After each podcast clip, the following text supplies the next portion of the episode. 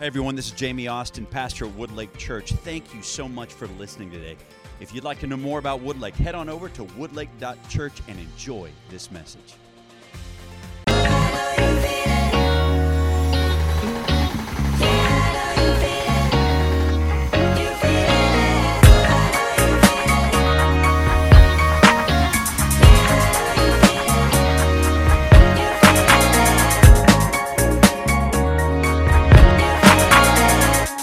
Hey, thanks for being at church today. Uh, what a great morning to be here. If I haven't gotten to meet you yet, my name is Brandon. I'm one of the pastors here, and I want to show you my family real quick. Uh, this is my wife, Whitney, and our sons, Teddy and Riley, and we just love calling Woodlake home. Um, I was thinking about it the other day. I think I've been coming to Woodlake for like 13 years now or something.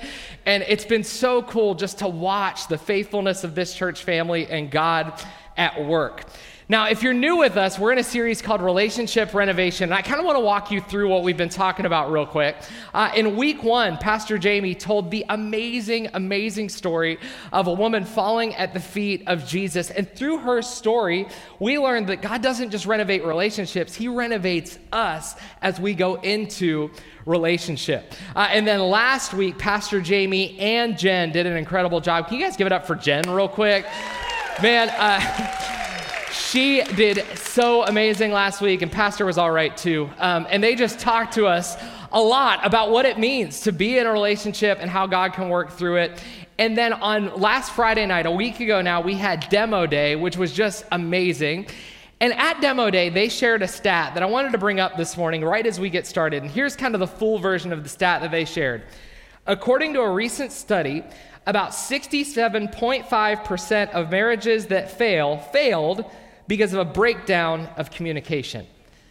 That stat is insane. Today, we're going to talk about communication. And if you're a married person, we can always get better at this. If you're not married, we have to communicate to people all the time. And God's word has a lot to say about communication. Now, they say that that is the number one cause of divorce. Well, I want to show you what I think should probably make at least the top five. And so let me show you a picture of what I think should be the top five for the causes of divorce. Yes, of course, I'm talking about IKEA, if I'm being honest about it.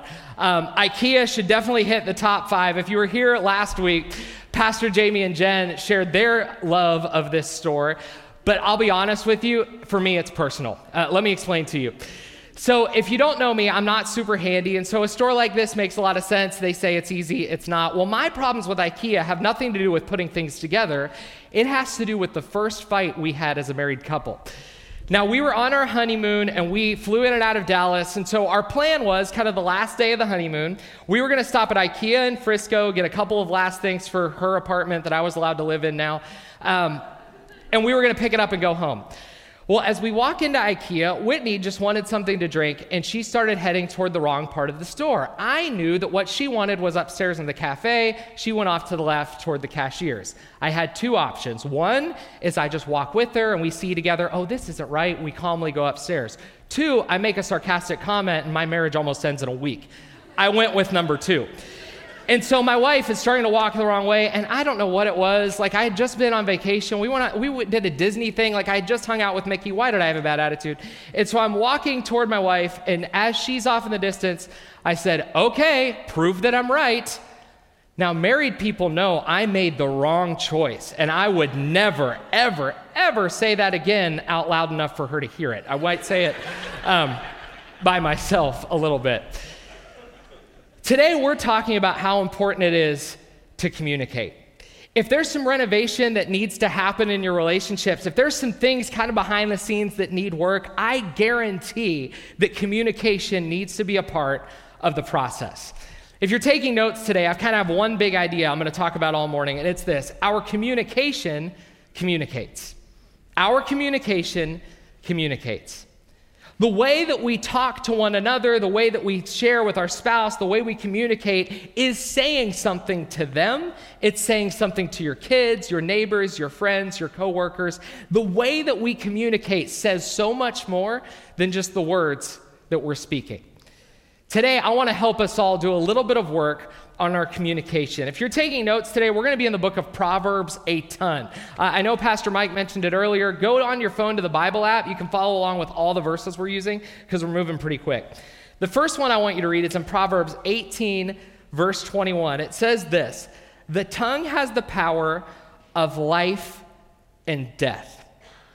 Today, I want you to realize that everything you communicate is either giving life or it's bringing death. There's no in between. The Bible says in another place there is no such thing as idle words. We're actually accountable for the words that we use that don't mean anything. So today, I want us to work on the fact that it is our responsibility to speak life into those around us. Uh, when I was a kid, I remember there was that old phrase sticks and stones may break my bones, but words will never hurt me. That is so, so not true. For the last few years, especially, we've learned that so many of the words that have been spoken over us when we were younger or kids or even in our relationships, they shape who we are today. As we deal with uh, youth and college students all the time, so many students today deal with anxiety, depression, shame, guilt. And yeah, I totally believe the enemy has attacked our kids, but I also believe that those things find their root in words that were spoken over them. So, married people, you've got some homework to do because the best example of communication is with you every single day at home. But the rest of us in the room that maybe aren't married today, you still have a God given responsibility to leave everyone better than they were when you found them. To leave everyone loving God and loving themselves a little bit more. Leave everyone feeling like they have life that they couldn't have had if you weren't in the room. As much as saying something bad about somebody or to them can hurt them, a good word at the right time can change absolutely everything. If you're taking notes, I kind of want to break this idea down a few different ways today. The first thing we have to learn is this what we say communicates. So our communication communicates, sure, but what we say communicates. Now, I know that seems so amazingly obvious, but until you start to study Scripture, you might not realize just how much power is in the words that we say. Uh, it, starting in the 70s into the 90s, there was one of these call in radio shows. And so it was one of those counselor things. They would just call in, they would talk to this guy. Uh, his name was Bernard Meltzer. I don't know if you've ever heard of him before. Well, if you haven't heard of him, you've heard a quote of his because people have been stealing it for years, changing it to make it their own. Well, I found out how he said it originally. And here is what he said. He had somebody calling in one night and talking to him about a communication problem. Here was his answer. He said, Before you speak, Ask yourself if what you're going to say is true, is kind, is necessary, is helpful. If the answer is no, maybe what you're about to say should be left unsaid.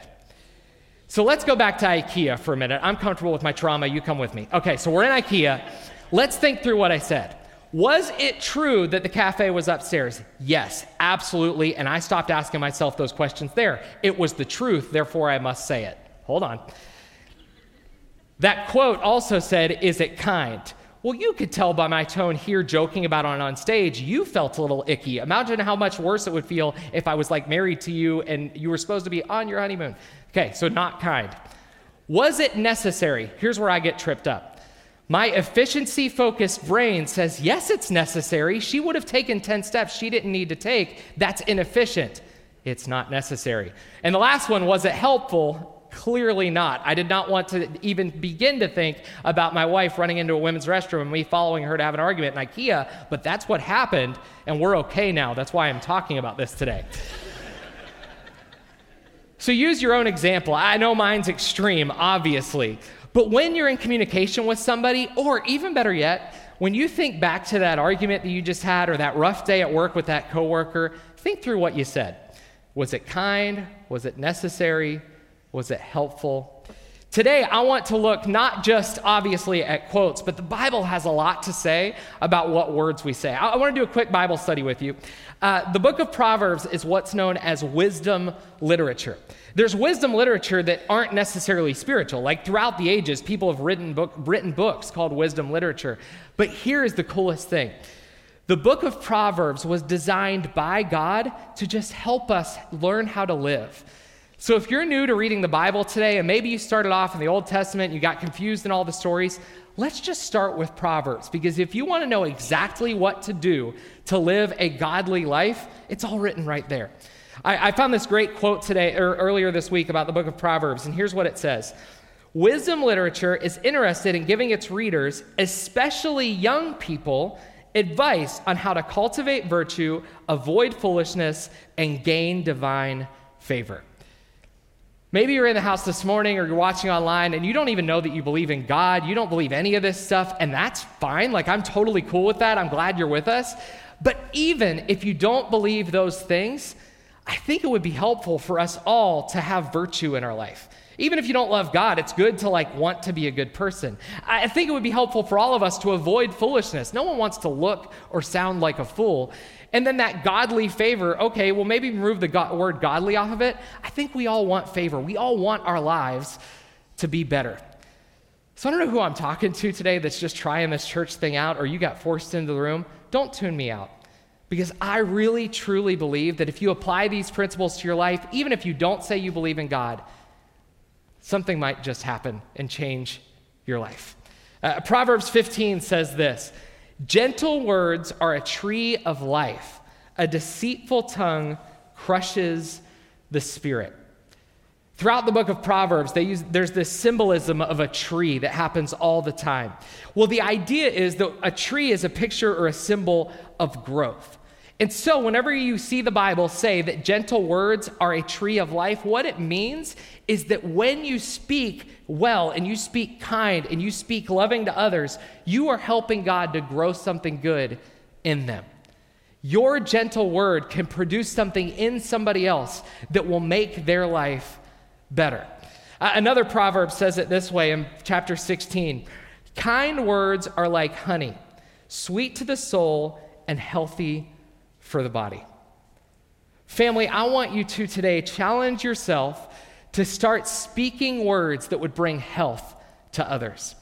You know, throughout our marriage, we've attended counseling plenty, and that's why I can talk about the IKEA story and other things. But you know what I learned early on? I learned in like the first few days that we ever went to counseling no counselor is ever going to change my wife. And if that's my goal, I am paying way too much money for counseling. The goal of counseling and the goal of restoring and building and renovating relationships is not for the other person to change. It's for you to change, and as a result, the relationship gets better. But there is one little hack. If you want your spouse to act differently and act more like a person you like to be around, say kind words to them. Speak gently to them. Speak life over them, even when you are so unbelievably frustrated you don't even want to talk. When you share the love of Jesus with your spouse, it's amazing how that comes right back to you. So, today, if you're going through something, you've already tuned me out and said, you know what, you don't know what my spouse did, you don't know what we're going through. I am telling you, speaking life anyway is only going to result in good things. We are literally bringing health to those that we love. Uh, another commentary says it this way gentle, kind words, by soothing the mind, give the body health.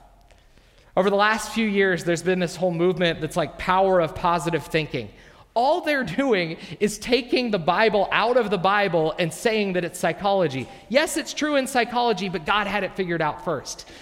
When you speak positive words over one another, your literal body will change. Your mind will change, your brain will change, your emotions will change, your body chemistry begins to change because the power of God works through our communication.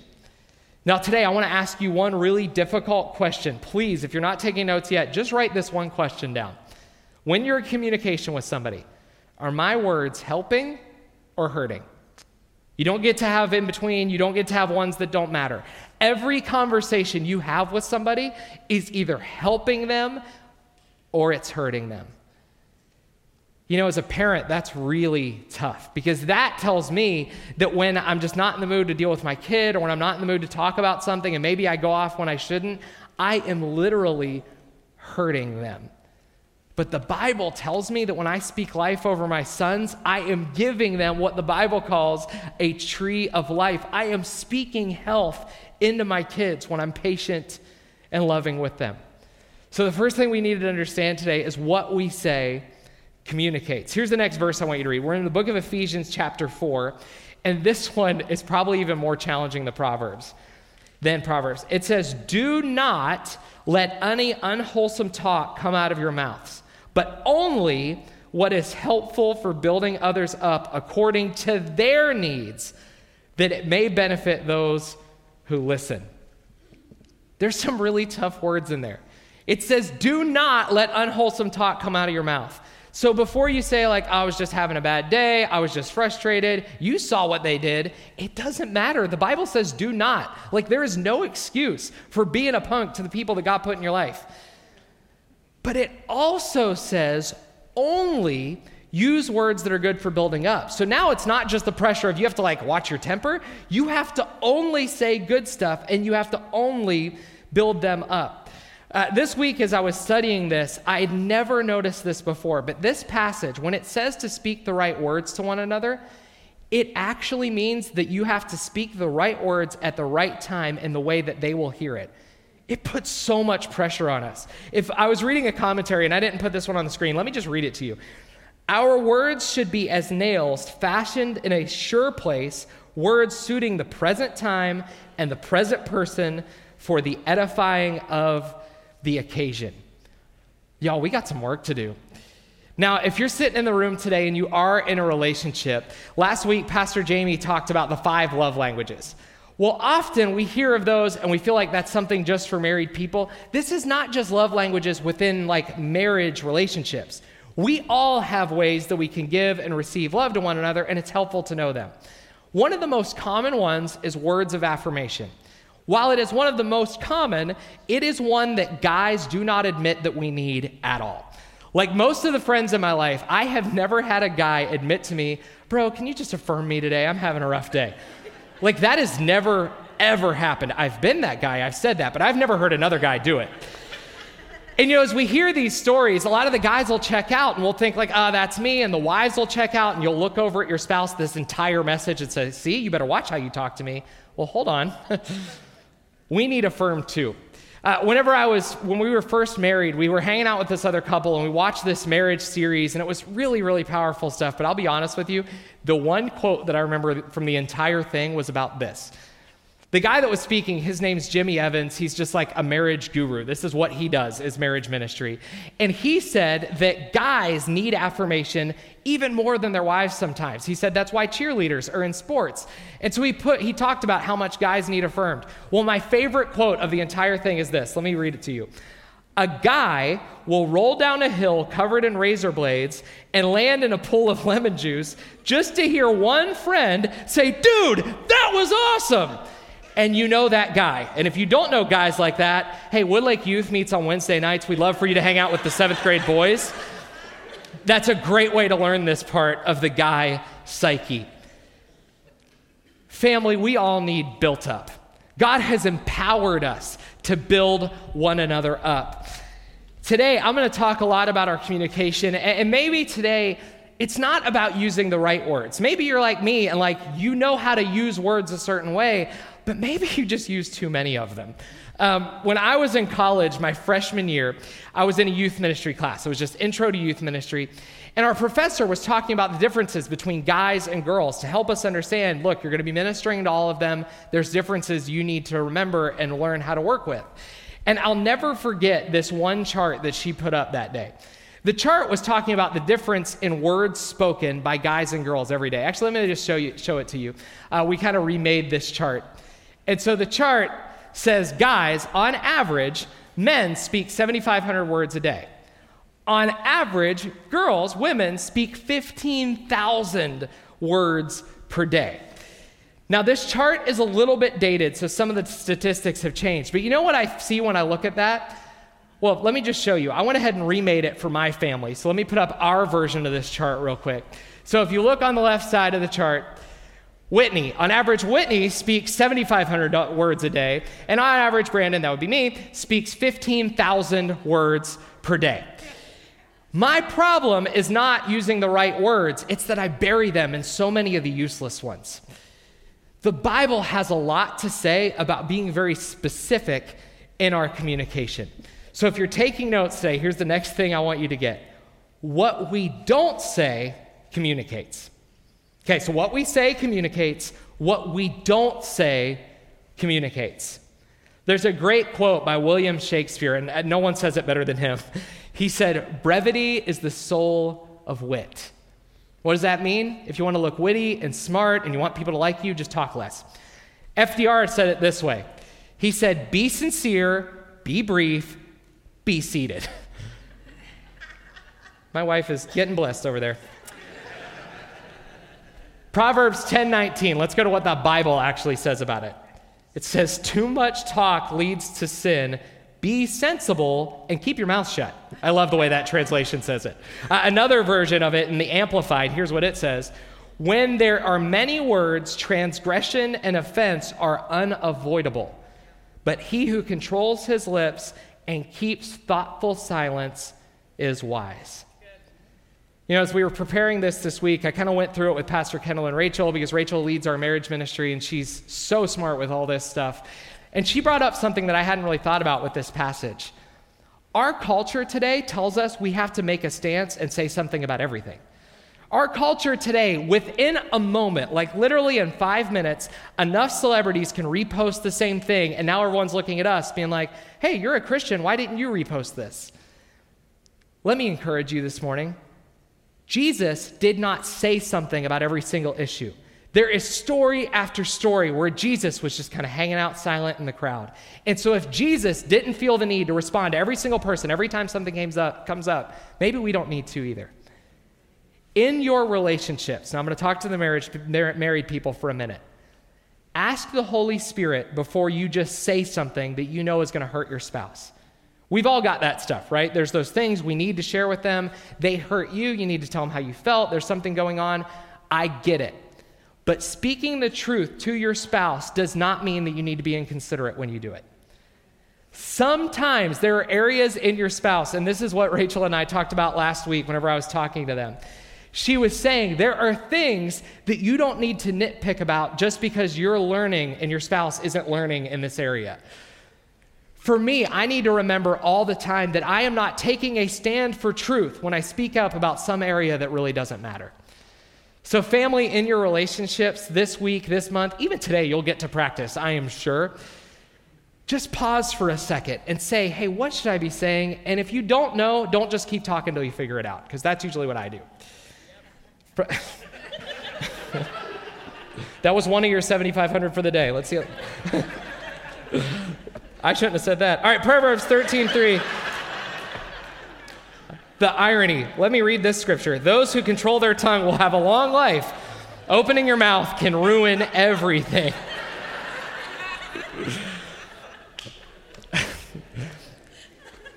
so we kid, we love each other and stuff. Just hang near us after service to make sure we're still good. Um, you know, throughout our marriage, clearly this has been something for us. And I'll be completely honest with you when I heard that song Do It Again today, this is what I was thinking about. Like for us, I know to you this all kind of feels silly, and I was hoping it would. I want you to enjoy yourself this morning. But for us, communication issues were the source of our biggest struggles that we've had. There are counseling appointments that were like, it was good to be here, and then there were those days we needed to be there. And so many of those came from a lack of communication. You know what one of the worst things I did was? I took a scripture out of context constantly to excuse the way I was talking to her. Let me show you the scripture. You've probably heard it before. Ephesians 4:26 says this: "Don't sin by letting anger control you.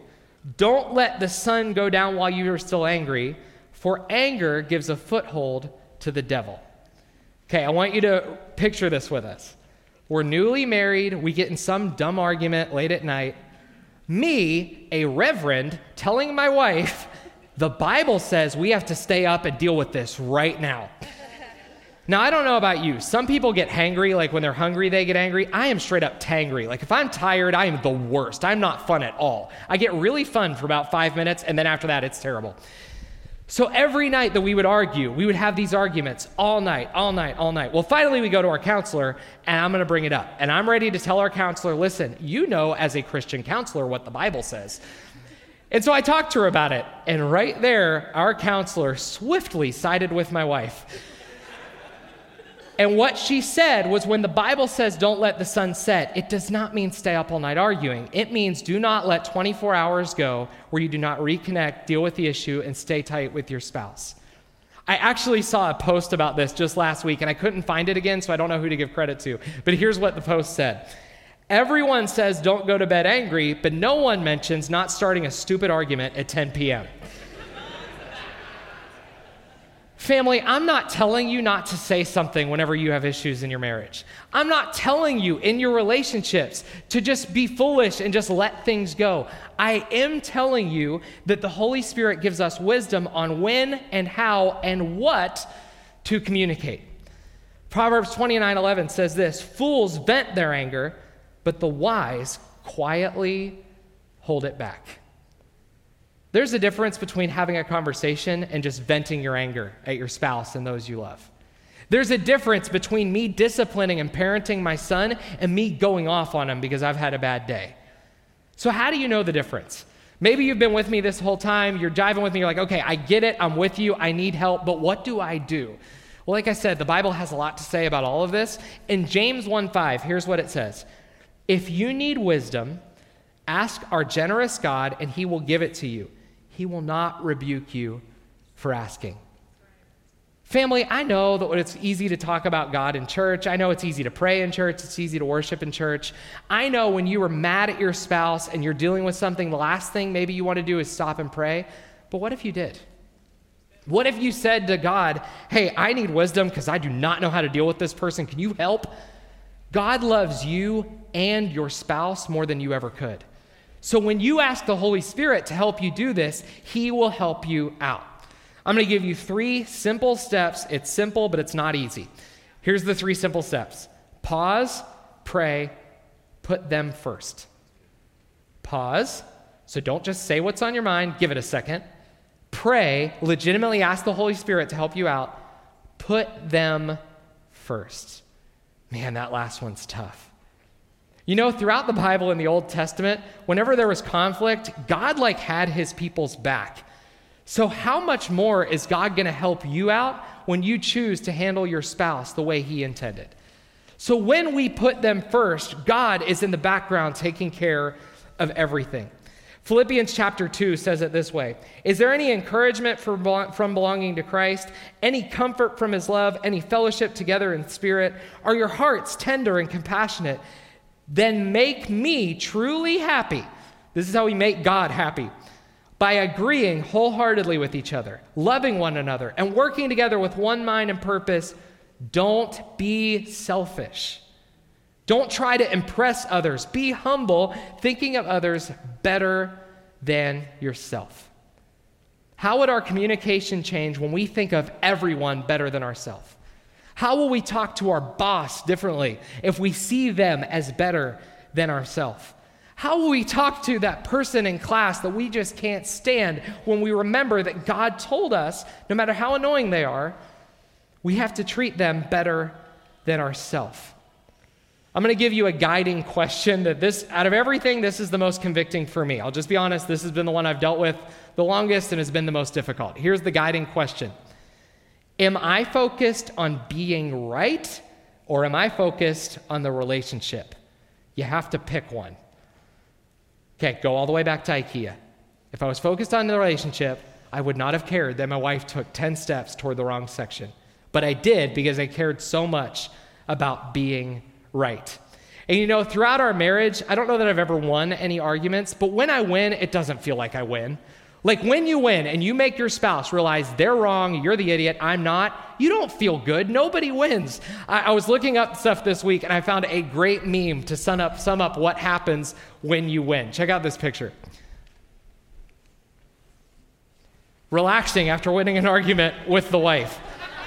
Now, if you're sitting in the back and you can't tell, my dude is laying in the driveway with his dog celebrating his win. When you win, no one wins. It's only when we communicate loving to each other the way God intended that our relationship gets better. Now, maybe you're good at all this stuff. Maybe you know what to say. Maybe you're not a talker, so you're like, no, I actually don't say too much.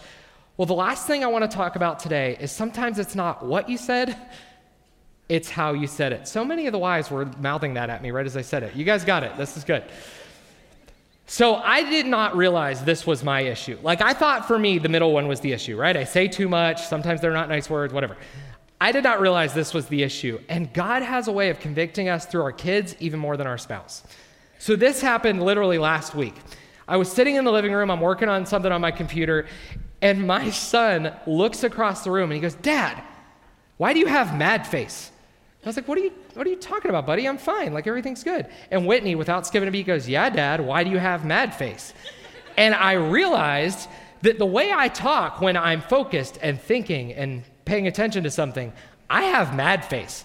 So today, as we close this thing down, I want you to think about the times in your own communication that maybe you've had mad face when you're even saying the right words to your spouse. Even when you're saying, I love you, you're amazing, you're right, that sounds so much different than, I love you, you're amazing, you're right. Those feel different. So the last thing I want you to get today is this how we communicate communicates. So what we say matters, what we don't say matters. The last one, how we communicate communicates. John Maxwell wrote this book called Everyone Communicates, Few Connect. And here's what he said in the book People may hear your words, but they feel your attitude. Studies have been done for this about this for years, and I actually found one that's really recent. So this was like in 2019, which as far as like these studies go is pretty recent. Well, here's what it said. Communication is 55% nonverbal, 38% vocal, and 7% words only. Y'all, that's humbling. I'll be honest, like in our marriage, I from the very beginning of premarital counseling, I had a chip on my shoulder because the counselor said I had a very good emotional vocabulary and hers stunk. What that meant was I talked too much and I was arrogant about knowing big words. So those words don't really matter. The 7%, yeah, it's important. That's why I spent so much time on it. But if we don't deal with this other part, our heart's never going to come through. Proverbs 15:1 says this, "A gentle answer deflects anger, but harsh words make tempers flare." Whenever you study this, the Bible's saying it's not just about what you say. If you don't say it gently and you sound harsh, they're not going to hear your heart and you will sound nothing like Jesus. Jesus communicated to people with love. Jesus communicated in a way, and I, can't wait till we're in heaven and I can actually hear his voice. Jesus communicated in a way to everybody that I love you no matter what you've done to me. I know you're a total idiot. Jesus wouldn't say that, but that's how it feels. Um, I know you've sinned. I know you've messed up, but I'm going to talk to you gently anyway. Jesus communicates to us like maybe your parent did when you were real little and you kind of made one of those first mistakes. Like, oh, it's okay. You don't know yet. God calls us to speak to each other with that same gentle tone. So maybe you've got the mad face thing going. Proverbs 15:30 says this, "A cheerful look brings joy to the heart. Good news makes for good health." Ephesians chapter 4 says this, one of the best verses on communication. It says, "Instead, we will speak the truth in love." Look at this last part. Growing in every way more and more like Christ, who is the head of his body, the church. When we speak the truth in love, we sound more like Jesus than we ever could. That doesn't say don't speak the truth. So, this message is not telling you, hey, just hold it in. If somebody's living in sin, someone's struggling with something, don't call them out, it's fine. That's not what I'm saying. Jesus spoke the truth. Jesus talked about falling short. He talked about get your life right. Jesus talked about that stuff. But he always did it in love the words of Jesus always sounded like Jesus. John 13, 35, here's what Jesus said about it Your love for one another will prove to the world that you are my disciples. At the beginning of the message, I told you that our communication communicates to everyone around us. Just a few weeks ago, uh, we had a new neighbor move in next door. And so we were all outside. We were in the driveway. I think we were getting out or getting in the van or whatever. Um, and so we walk over to say hi. It's this young guy. We struck up a conversation. We had a good time talking to him. Well, we were talking to him about our family, and we are like, hey, we'll be great neighbors. My wife made a point to say to him, yeah, our son's five. And then Riley ran over and he was telling him about what he's into. And she's like, yeah, Riley will be outside playing a lot. The most you'll hear from us is a Nerf fight in the yard. That's all you're going to hear from us. We're cool. Well, my son, with his five year old selective hearing, heard his mom say something different. What she said is what you'll hear is maybe a Nerf fight every once, once in a while, but that's it. What my son heard and repeated back is you might hear us fight sometimes. So my son, without skipping a beat, goes up to the neighbor and he doesn't even talk to strangers. He walks up to the neighbor and he said, Yeah, they fight sometimes. She yells, he doesn't. and then that kid went on with his life like he hadn't just ruined us in front of our neighbor. Now, the good news is he hadn't asked what I did for a living yet, and I didn't tell him. Um, I'll be honest, that was equally convicting for both of us. For her, she realized my son can hear the way that she passionately uses those 7,500 words a day. But for me, what I had pride in and what I still am dealing with is that I can say things not out of love all the time, but I can use it in a tone that my son doesn't even realize what I'm saying. That was so unbelievably convicting for me. So, family, I am not here to make you feel bad if you've had an argument in front of your kids. I'm not even here to say that you have to bottle everything up. I am here to say someone's always listening. So, when we're communicating, would the people around us love Jesus more or not at the end of the conversation? As we get ready to close today, I, I want to help you fix it. You know, this morning we have this kind of shell of a house up on the stage, and if I'll be honest with you, I don't know anything, I don't have anything to do with this. Like renovation, not my thing. I wouldn't know what to do other than call Bill if I needed help. Like that's it. Um, but over the last couple years, we had the blessing of being able to move into a new home. We bought it during construction. And during that process, there is so much communication that happens. Like every single thing is a decision. I remember the day that we got to go to the design studio. Uh, my wife was actually quarantined with my in laws, and I was left with friends, mostly unsupervised, to make decisions for our house. Luckily, she liked all of it, but today I am living in what I communicated. Like, for example, the real natural looking tile, the real light color I liked that looked so good on the showroom floor, there were no toddlers or five year olds in the design studio to show me that that light color might not have been a great idea. And today I get to live in that. Family, today you might be living in something that you built with your communication. Just like in that studio, what I said turned into tile and paint on the wall. What you have said has built something in your life. And so today, if your marriage is a wreck, maybe things don't look good, maybe you would never want someone to come inside the house because of what it looks like, the first step today is admitting maybe some of my communication got us here. But this series is called Renovation for a reason. Jesus Christ can change everything. He can rebuild everything that you built with the wrong words. He can erase every wrong decision. He can restore even the most broken relationship. If you weren't at demo day, we got to hear an incredible story of that, and they're actually telling the rest of it right now in class. Next Sunday, if you want to hear the rest of that, go to the couples class because there is an amazing story of restoration literally in this church. But how do we do it? Uh, how do we come back when we've messed it all up? Well, I want to read you one last passage, and this one's from Jesus himself. He actually spoke this to his disciples. Here's what he said A good tree can't produce bad fruit, and a bad tree can't produce good fruit. A tree is identified by its fruit. Figs are never gathered from thorn bushes, and grapes are not picked from bramble bushes. A good person produces good things from the treasury of a good heart, and an evil person produces evil things from the treasury of an evil heart. What you say flows from what is in your heart.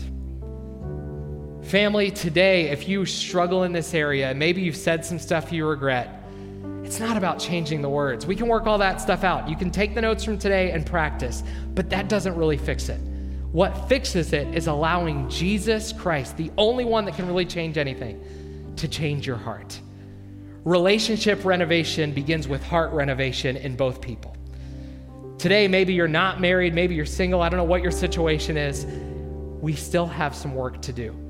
The things we speak to one another start in our heart, and if there's anything messed up in there, I promise it's going to come out. It's what happens when you're tired, when you're lonely, when you've had a long day. What's really deep in there comes out. Well, let's let Jesus deal with that stuff. If you could, bow your head and close your eyes all across this room. The Bible says we've all sinned and fallen short. That means we've all made mistakes. We've all messed this thing up before. But the Bible also says whoever will confess with their mouth and believe it in their heart will be saved. They can have relationship with Jesus forever. If you're here today and you want Jesus to do some work on your heart, well, the first step is to allow him in allow him into relationship with you. Maybe you're the person I was talking to earlier that you didn't even know you believed the Bible, but at the end of this, you're like, oh man, Jesus is amazing. You don't have to have it all figured out to accept him. So I'm going to count to three, and if you want to say yes to Jesus for the first time, or maybe the first time in a long time, if you want a renovation to begin in you, I'm going to count to three, and I want you to raise your hands. One, two, three. All across this room. I want to say yes to Jesus today. If you're here this morning and you need some renovation, maybe you've been convicted today and you're like, you know what, I just need to get right in this area. If you're here and there's something in your heart that Jesus needs to change, it doesn't have to be a big thing to cause issues and problems in our life. If there's something in your heart he needs to deal with, I'm going to count to three. Would you just raise your hand? One, two, three. Lots of us today. Yeah. Family, would you repeat after me today? Say, Dear Jesus, you are the Son of God. You died for me, for my sin, in my place. Forgive me. Make me new. From this day forward, I'm all yours. Change my heart and change my life. In Jesus' name, amen.